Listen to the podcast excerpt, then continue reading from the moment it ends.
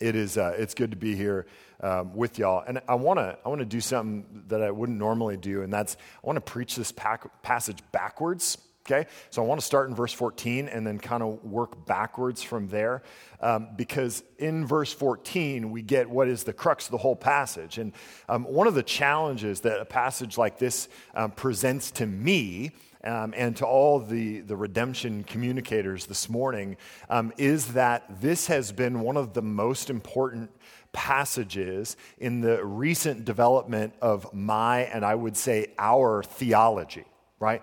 So if you've been here any amount of time, you have certainly heard Luke uh, reference a man named Tim Keller. Um, he has either referenced him or totally just ripped him off because um, he has shaped everything that we do and, and how we think and, and how we do theology. And this verse, specifically Galatians 2.14, lies at the very core um, of what we believe about the gospel and the manifold implications of the gospel. And so the challenge for me is to not preach in such a way where my mouth is moving, but Keller's words are coming out, right?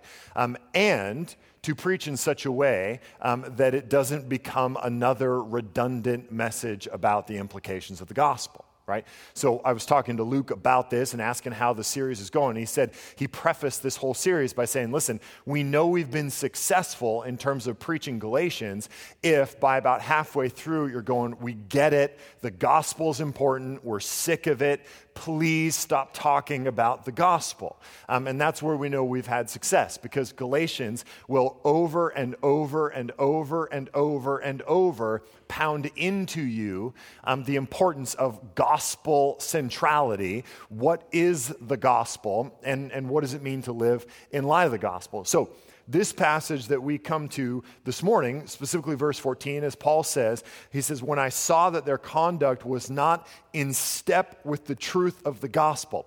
That phrase in this context has shaped us significantly as a church. And so I want to start with um, a, a quick recap of what that is, how that shaped us, why this matters, and then Paul gives us a couple of examples in verses 11, 12, and 13. Okay, so if you weren't here the last couple of weeks, I want to catch you up on the story a little bit. Paul had previously been a church planter in Galatia, had, spread the gospel to these people. We saw in chapter 1, verse 6, he says, I'm astonished that you are so quickly deserting him who called you the grace of Christ and turning to a different gospel. That very recently, Paul had been amongst them, teaching them the gospel. People had come to faith, the church was built, and now other people are coming in and distorting and twisting that gospel. And so Paul goes back to the beginning of his ministry and says, Listen, here's how this went down. I got saved. Christ presented himself to me, gave me the gospel. I got trained up. I went back to Jerusalem. Peter, James, and John approved me as an apostle, sent me out to spread the gospel to the Gentiles. I, I came to you. I come to Antioch. I've come amongst the Gentile people, the non Jewish people, and I've spread the gospel. And they were behind me. And now some of these guys from Jerusalem are coming to you and, and distorting, twisting, adding to the purity of, of what I taught to. So he goes, Don't be led astray. So what we, the, the part of the story that we find ourselves in here now is that not only has, has uh, Paul been there in Antioch, Peter's there in Antioch, but now these guys have come from James in Jerusalem and are, are holding these Gentile Christians to a standard that includes um, a bunch of Jewish regulations, right? And so Paul is going to go straight at Peter because as these Jews have come back in, Peter has drawn back um, from the Gentile Christians and kind of aligned himself with these cronies from Jerusalem. And, and Paul says, listen, that is not in step with the truth of the gospel. And so he's going to confront Peter and call him on his hypocrisy. Okay?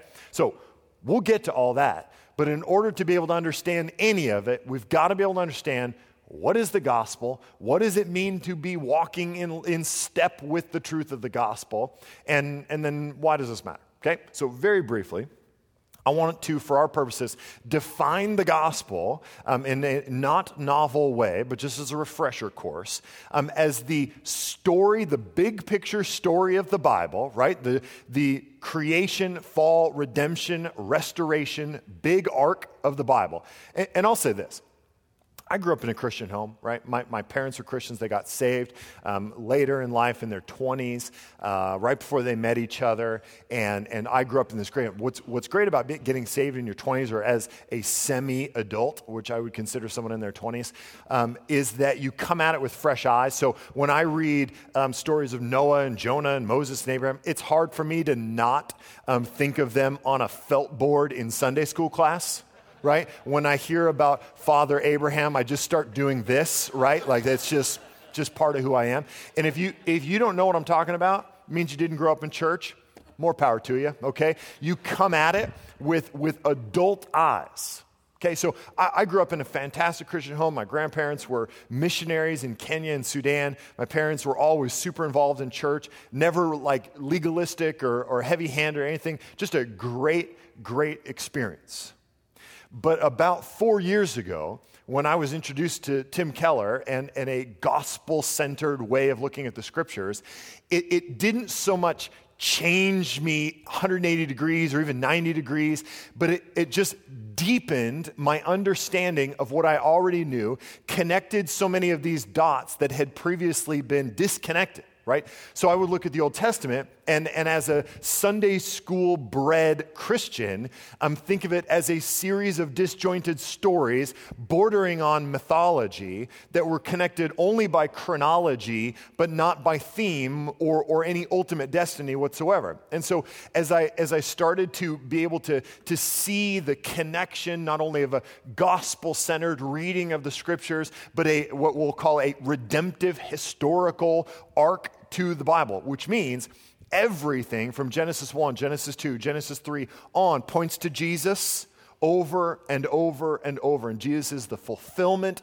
of all those things. So, not only is the gospel this big story of creation, fall, redemption, restoration, but the climax of that story is Jesus entering into our world, God becoming human, entering in, living a sinless life, dying a sinner's death being raised on the third day, overcoming Satan, sin, and death, and our participation in that, our stepping into that story and realizing what has always been true. Right? So when you become a Christian, it's not as if you go from not having anything to do with the story to all of a sudden that's your story. It's been your story all along. You cannot exist outside of God's creation. You just didn't know it or recognize it before. Okay, so accepting Christ, accepting the gospel means going, oh my gosh, there is a bigger story that I'm a part of, and now I'm stepping into that knowingly and will begin to now experience the implications of it. So, beginning with forgiveness of sins.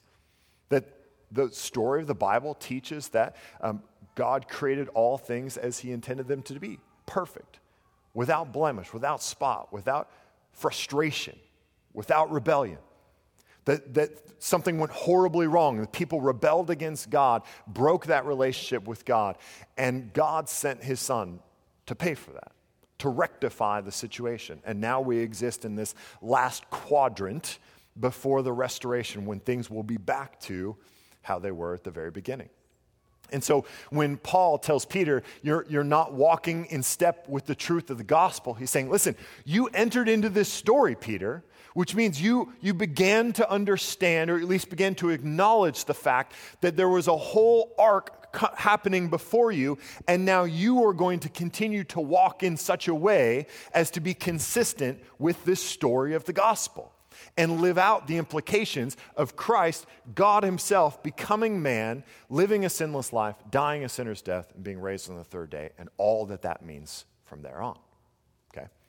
So he approaches Peter with, with this presupposition, which is very, very different um, than many of the presuppositions we bring to problems like this right? So every day, every single person encounters millions and millions of different scenarios, whether they be relationships, whether they be choices that we make, um, issues at work, w- whatever they are, whatever that choice is, we ask ourselves a certain set of questions, usually like this and usually subconsciously, but those, the answers to those questions direct our steps. So here's an illustration. Last night, right, I told you I have a three and a half year old daughter and a six month old son. Um, they are both sick and have been for the last three and a half years, seems like. and for those of you who are parents, in fact, raise your hand if you are a parent. Excellent. When I ask that question in Tempe, it's just me raising my hand. Um, so there's some, it, this illustration will finally work. So when you are a parent and your kids are sick, it pretty much ruins your life, right? Because um, you don't sleep whatsoever. See, these foolish people, if you are here um, and, and you have a newborn and you're thinking, I don't know what these parents have been complaining about. My baby's perfect. She, he just sleeps all the time. And, you know, when he wakes up and cries, he just goes, ah, ah, and that's his cry. My baby, I don't know what these parents, um, wait till they turn three months that's when the demon enters them. and from three months until about six months, you hate your baby, okay? I'll just prepare you for what is inevitable, okay? They don't sleep, they don't like you, they don't like anything, they hate the world, okay? They're like teenagers, but with no control over their body. Actually, neither do teenagers, so it doesn't matter. So last night, as has happened for the last month, um, this, this rhythm, and every parent will know what I'm talking about. So you're laying in bed, you're comfortable, especially now that it's cold, um, you're, all, you're all comfy and warm, and you hear the first whimper. The first of what you know is soon to be a scream. Um, you hear that first whimper, and the reaction of every parent is to freeze. And you think to yourself, if she thinks I'm asleep, she'll get up. And so you just, you kind of keep breathing. See, you all know this. You all do this. And you just go, okay, it's like playing a game of parent chicken because the first one to move has to get up, right? And so you just, mm, you know, like a little, maybe a snore, mix in a snore just to, and you just wait. And, and this, this you, you start to have horrible thoughts in your head too sinful, dirty, evil thoughts. Like, well, I've gotten up four times and she's only gotten up three times. It's her turn. And if she doesn't get up, she doesn't keep in track. And maybe I, sh- maybe I should get a scoreboard. And every time we get up, we get to hit the scoreboard. Or, more personally, um, you think last night, you know what? Tomorrow morning, I have to deliver the word of the Lord. How dare she make me get up? Think of the people of Gateway. And so you play this game. And, and there are a series of questions going on in your head that you're answering. And the question is almost never what behavior would be in step with the truth of the gospel? At 3 a.m., there is no gospel. There is only warmth and comfort. And so you are asking yourself, why do I deserve to get up right now? Why should I get up with her daughter? Right? If she would have just fed him more, he wouldn't be awake right now. I mean, these, all of these things are running through your head. They are que- different questions then the question that should be running through your head, the question that should drive all of your behavior. And so this happens a million times a day in a million different scenarios. And we ask ourselves all kinds of different questions. In a, in a business scenario, in a family scenario, you come home after a long day of work and your kids are crazy, and you start to ask yourself questions. And the answers to those questions dictate your behavior in that scenario. So there's a lot of different questions. I wrote down a couple of thoughts. Maybe your question is, what is the moral thing to do? You grew up in church and you've been taught to ask the question, what is the moral thing to do in this scenario? Maybe it's, what is the popular thing to do? What is conventional wisdom on this? What will ruffle the least amount of feathers? What will earn me the most money? What will earn me the most influence? What will feel the best? You ask yourself these questions. We all ask ourselves these questions. Every decision you've ever made is the answer to some question that you asked yourself subconsciously. That, that's just everybody acts that way Christian, non Christian. Every decision we make is the result of some thought in our head that we arrive at a conclusion and then we act. Okay. What Paul is saying to Peter is, you're, you're asking the wrong question. Because what Peter did is when these influential Jewish people came from Jerusalem, he began to draw back from hanging out with these Gentiles. Now, it's not clear here explicitly, but I think we can assume that we're talking about Gentile Christians here and not like crazy, sinful, dregs of society Gentiles that are, you know, hookers and drug addicts. And it's not talking about this. We're talking about a certain kind of Christian that Peter deemed um, not worthy of his presence once these other people showed up. And so Paul's going, Peter, you're not asking the question, um, what behaviors in line with the truth of the gospel? You're asking maybe, um, what will give me the most influence with these guys from Jerusalem? Maybe you're asking yourself, um, what will not get me fired from my job as pillar of the church?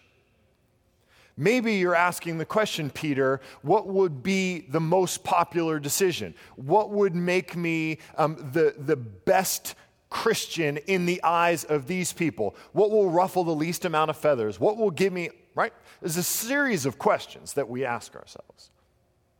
That, that Peter might have been asking himself as he drew away from these Gentiles.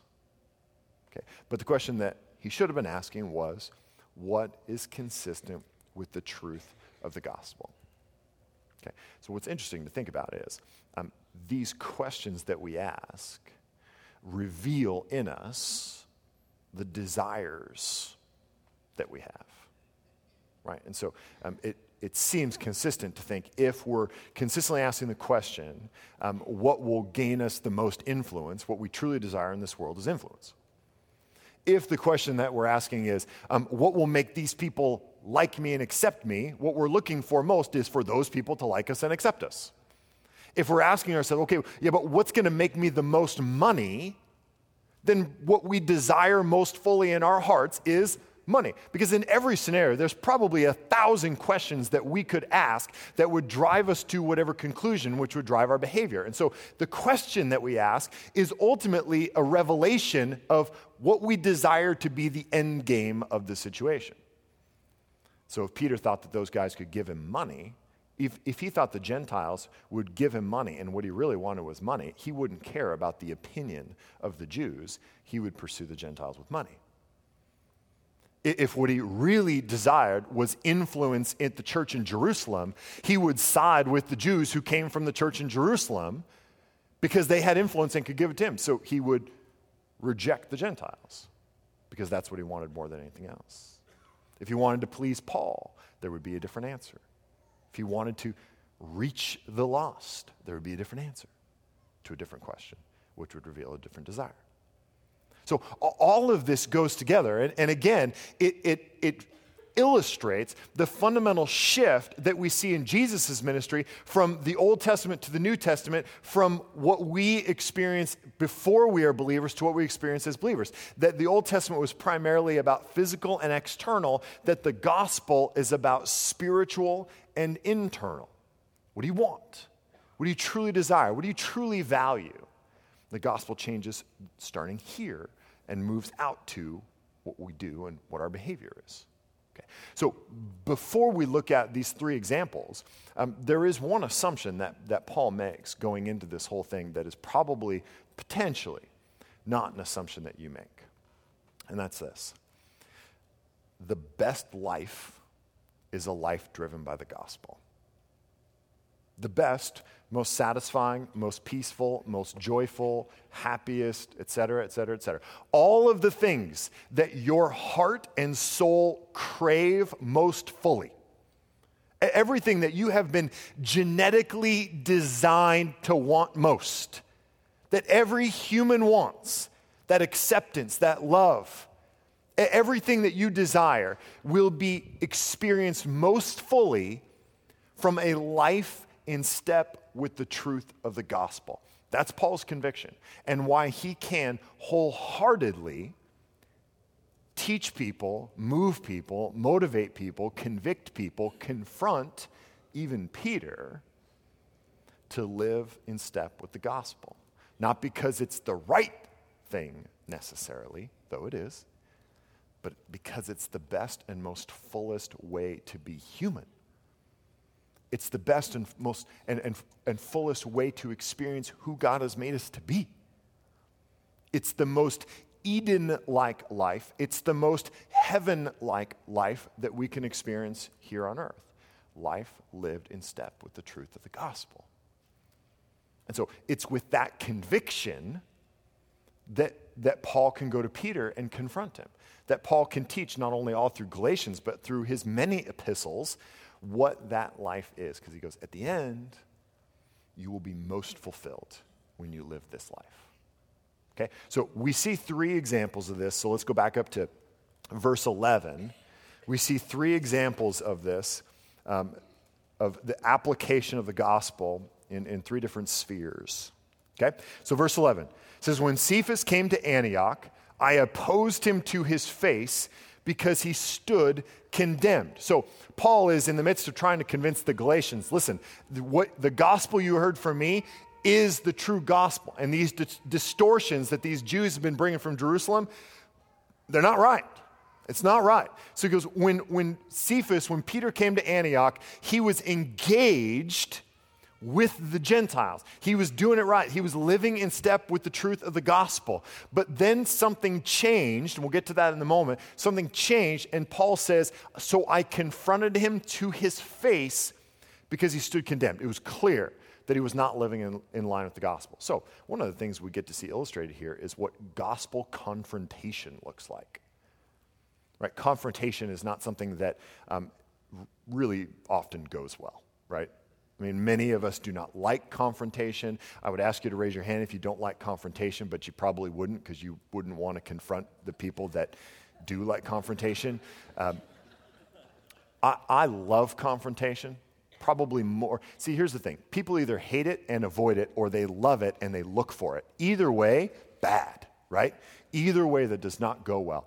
What we have here is an example of how gospel confrontation can go well. A couple things that, that Paul does. One, he goes right to the heart of it, goes right to Peter's face. Doesn't talk to Barnabas about it, doesn't talk to Silas about it, doesn't talk to anybody else about how Peter is such a racist. He goes straight to Peter. He goes, What's going on, man? Why are you doing this? Right to his face, not going around anything. Second thing, he's humble. Paul is clearly humble when he, when he interacts with Peter on this issue. How do I know this? Because he tells this story of how he goes straight to Peter, how he talks to Peter, how he confronts Peter to his face about this issue of the gospel. And then at the end, after verse 14, after he talks about this, he goes into the part, right, where he says, And then I said this to Peter, and Peter said this back, and I said this back, and then, and then his buddy jumped in, but then I stopped his buddy. And then in the end, Peter's like, Man, Paul, you're totally right. You're the best apostle. No, he doesn't say any of that. All, Paul says is listen, he stood condemned because he wasn't walking in line with the truth of the gospel. And then he drops it. He doesn't say, yeah, and in the end, I won. He didn't say, in the end, Peter acknowledged that he was a total hypocrite racist. He just says, listen, it, this, is, this is an issue about the gospel. This is, this is an issue for Peter and for me to talk about. This isn't about me proving that I'm right. Our confrontations will go a lot better and be a lot more gospel motivated if our point isn't to prove that we were right. Okay, I, I feel like that point alone could save half our marriages. If we would confront and argue in such a way as to not try to be right, but just get to the heart of it and heal, I think we'd be better off. The last and, and most important and the clearest reason why this is such a gospel saturated con- uh, uh, confrontation is that when Paul goes to Peter, he doesn't go to Peter and say, which, which was true, but he doesn't go to Peter and go, Hey, Peter, why are you being such a racist? Does that ever go well? Accusing someone of being a racist? That's not, that's not what he does. He doesn't go to the behavior of what Peter's doing and put an ism on it and go, man, wh- why are you doing this? Why are you being so bad? Why are you doing this wrong thing? He goes to Peter and says, Don't you remember the gospel, man? Don't, don't you remember that when Christ came to you, he crossed all kinds of lines to be able to come to you, to engage you? He put aside your race, he put aside your activity, he put aside your sin, your rebellion, your selfishness, put aside all of it to come to you. Remember the grace that you received, Peter? Why would you not extend that same grace that you received? Remember when God made you his own? Remember when God adopted you into his family at great cost to himself? Peter, do you remember Jesus gaining anything, any influence, any power, any money when he saved you? No. Do you remember how Jesus walked in step with the truth of the gospel, walked in line with God's big story of the world, the creation, fall, redemption, restoration story? Remember when he was in the Garden of Gethsemane and he said, If there is any other way, Father, if this cup could pass from me, yet not my will, yours be done. Remember when Jesus, at great cost to himself, crossed lines, rejected the scorn, the shame, the pain of the cross to save you, to be with you. There's all kinds of lines in, in our society. There's racial lines and socioeconomic lines. There's lines of popularity. There's bosses and employees. There are all kinds of lines in our world. None of those lines is thicker, wider, or more substantial than the line between divinity and humanity, which was the line that Jesus crossed to come to you. Therefore, in, light of the line that Jesus crossed to come to you, there is no other secondary line that we ought not cross. Ever. So, Paul comes to Peter and doesn't say, Why are you being such a racist? Quit it. He comes and says, Man, don't you remember the gospel? Don't you remember how Christ sacrificed everything for you? In spite of who you were, in spite of your unfaithfulness? In spite of the fact that you rejected him three times, in spite of the fact that he let you walk on water and you were such a fool that you drowned. Don't you remember all that? And yet he died. And he said, You're my pillar, you're my rock. Why would we not walk in line with the truth of the gospel like Jesus did? That, that totally changes it. That totally changes the confrontation. It, it, it, ceases to become, I'm not a racist, you are a racist. And it goes, remember how we share in the grace and truth of the gospel? Why are we not walking in that? That's how the gospel informs confrontation. Number two, verse 12. It says, For before certain men came from James, he was eating with the Gentiles, but when they came, he grew back, drew back, and separated himself, fearing the circumcision party I'll say this as an aside that's the worst kind of party I've ever heard. if anyone ever invites you to a circumcision party, say no. Just, just words of wisdom. We have, we have two potential things going on here. So, these Gentiles, we, we don't know for sure that all of the Gentiles mentioned here were believers or, or unbelievers. So we've got two potential issues. One is one of evangelism and mission, and one is that of fellowship, Christian community, right? So what we know about Antioch was that it was a very different place um, than Jerusalem. Jerusalem, though not under uh, Jewish rule at the time, under Roman rule, um, was a very Jewish influenced city. The Jewish stuff was everywhere, it was pervasive culturally. Antioch was very different. Antioch was this melting pot. It was a shipping line between east and west. And so there was all different kinds of people and not, not a pervasive Jewish culture whatsoever. And so for, for people of different races and backgrounds to be eating meals together was no big deal in Antioch. And if you were going to be a missionary to Antioch, you had to eat meals with people who were not of your same race or socioeconomic strata. You had to. It was part of the culture. And when Peter came, he dove right in and he was eating with the Gentiles, be they non believers or believers, he was engaging with them. And so when these Jewish legalists came and said, How could you do this? Which, by the way, was rooted in generations and generations of law and practice. I mean, it had become almost mythological to take this kind of stand on eating unclean food. And so when Peter comes in and, and begins to gradually draw back from these relationships, Paul's going, whoa, whoa, whoa.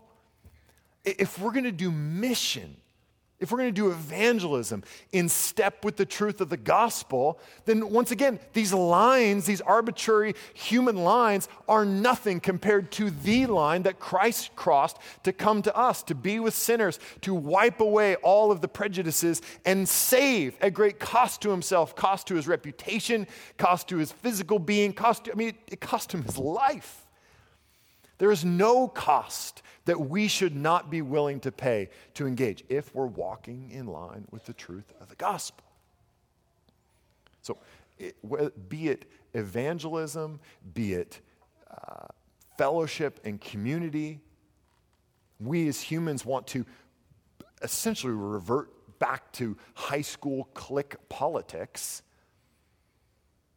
and, and answer different questions. Questions like, what will get me the most influence? If I'm going into the, the work cafeteria and there's a table full of the bosses and a table full of the employees, who should I go sit with? Who should I engage? Who, who can help me get up the next step of the ladder? Rather than walking into that room and asking the question, how can I live in step with the truth of the gospel? Now, maybe that means eating with the bosses, and sometimes it's going to mean eating with the employees, and sometimes it's going to mean eating by yourself, and sometimes it's going to mean fasting, and sometimes it means a whole bunch of other stuff, but asking the right question and allowing the answer to that question to drive your behavior in those moments. Number three, number thir- uh, verse 13 says, And the rest of the Jews acted hypocritically along with him, so that even Barnabas was led astray by their hypocrisy.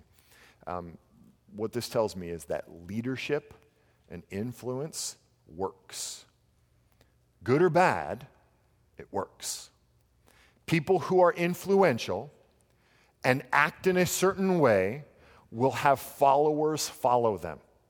So these men who came from Jerusalem were very influential people. They came probably with a letter of recommendation from James in their hand, going, Hey, we're, we're here from the Jerusalem church. Oh, wow, that's a big deal.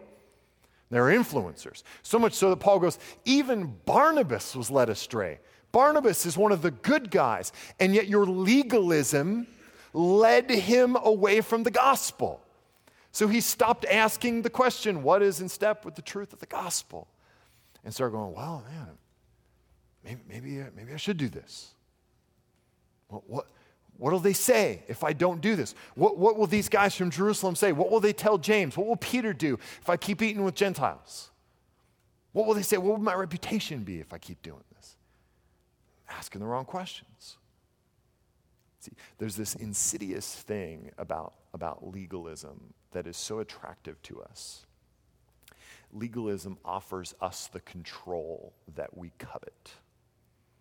Now, it's a mirage in the end but it, it gives us at least the impression that we control our world. Because rules can be followed. And when we follow rules, we expect a return. We expect someone to give us whatever we are promised for following the rules. So there's a measure of control, not over only over ourselves, but over other people. And the only thing we want more than to control our own lives is to control the people around us. And when we set up a, a legalistic environment where people have to follow a set of rules or else they feel our wrath, we've controlled them, controlled their behavior. And if their behavior gets out of our control, we've controlled their consequences. We want to be everybody's daddy and mommy. So there's something very insidious and tempting about legalism, though most of us would go, oh, legalism, that sounds terrible. It sounds so tight, and, but and yet we all do it. Okay. I think many of us growing up, and I'll just say this for me, I'm sure you guys are all different and way holier, um, but for me, um, even growing up in a, in, a, in a very healthy Christian environment, I always kind of thought about um, my faith as a cage. And, and, we'll even say it was a big cage, not one of those mean cages, um, but a, a, a cage nonetheless, where I had a lot of freedom to walk around and do what I wanted to do, but there were limits right? And there, there was an edge of the cage. And when I went over that edge or climbed through that edge, I was outside the cage and I was in sin. Okay, and so what we do when we have a cage is we play this, we play the game that our three year olds play, which is the I'm not touching you game. Right? And so we get as close as we possibly can to the edge of the cage and go, well, it's not sin. I'm not technically sinning. I'm not actually sinning. See, if I was there, I'd be sinning, but I'm right here. And so I'm not sinning technically, okay? And so, what do you do when your three year old has your six month old's arm in the back of the car and is yanking on it um, because she wants to see his arm, but he's in the car seat next to her? And you say, Don't touch your brother's arm. And so she goes, Okay. And puts her hand just around his arm. What do you want to do? While you're driving, you want to do this. right? Okay, right? Honest parents. The rest of you are just dirty liars. It's all, it's, we all just think the same. I, I think God feels the same way. When, when we go, okay, there's this cage, and I'm just gonna, I'm gonna live right here on the outskirts. God's going, stop. That, that is, it, it will be my goal as a parent to someday get it through my child's head that when you have a good attitude and you obey daddy, I'll give you pretty much anything ponies, castles, whatever. Whatever I. That, she can win so many points by just going, okay, daddy, I love you, daddy. Whatever you say, daddy, I'll be like, fine, whatever, here's my wallet. Do it. But when she has a bad attitude and when she wants to live right here, I go, You make me not want to do anything for you. You're missing the point. It's not that God's going to go, Well, you don't really want to obey me totally. You don't have a great attitude, so I'm going to, I'm going to curse you. No, we're missing the point. The point is that there is a gospel, that there is a truth about the world, that it is the best, most satisfying, most peace giving, most loving, most accepting way to live in the universe. And so when we're over here kind of trying to sneak by, God's going, You're so dumb. I want to give you everything your soul desires. Just walk in line with the truth of the gospel. It, it, is, it is the closest thing to Eden and heaven that we can ever experience until heaven walk in step with the truth of the gospel. This, this is the foundational question. It's not about how, how close, what are the parameters of Christianity. The fundamental idea of Christian, Christianity is to plumb the depths of the question what are the implications of the gospel?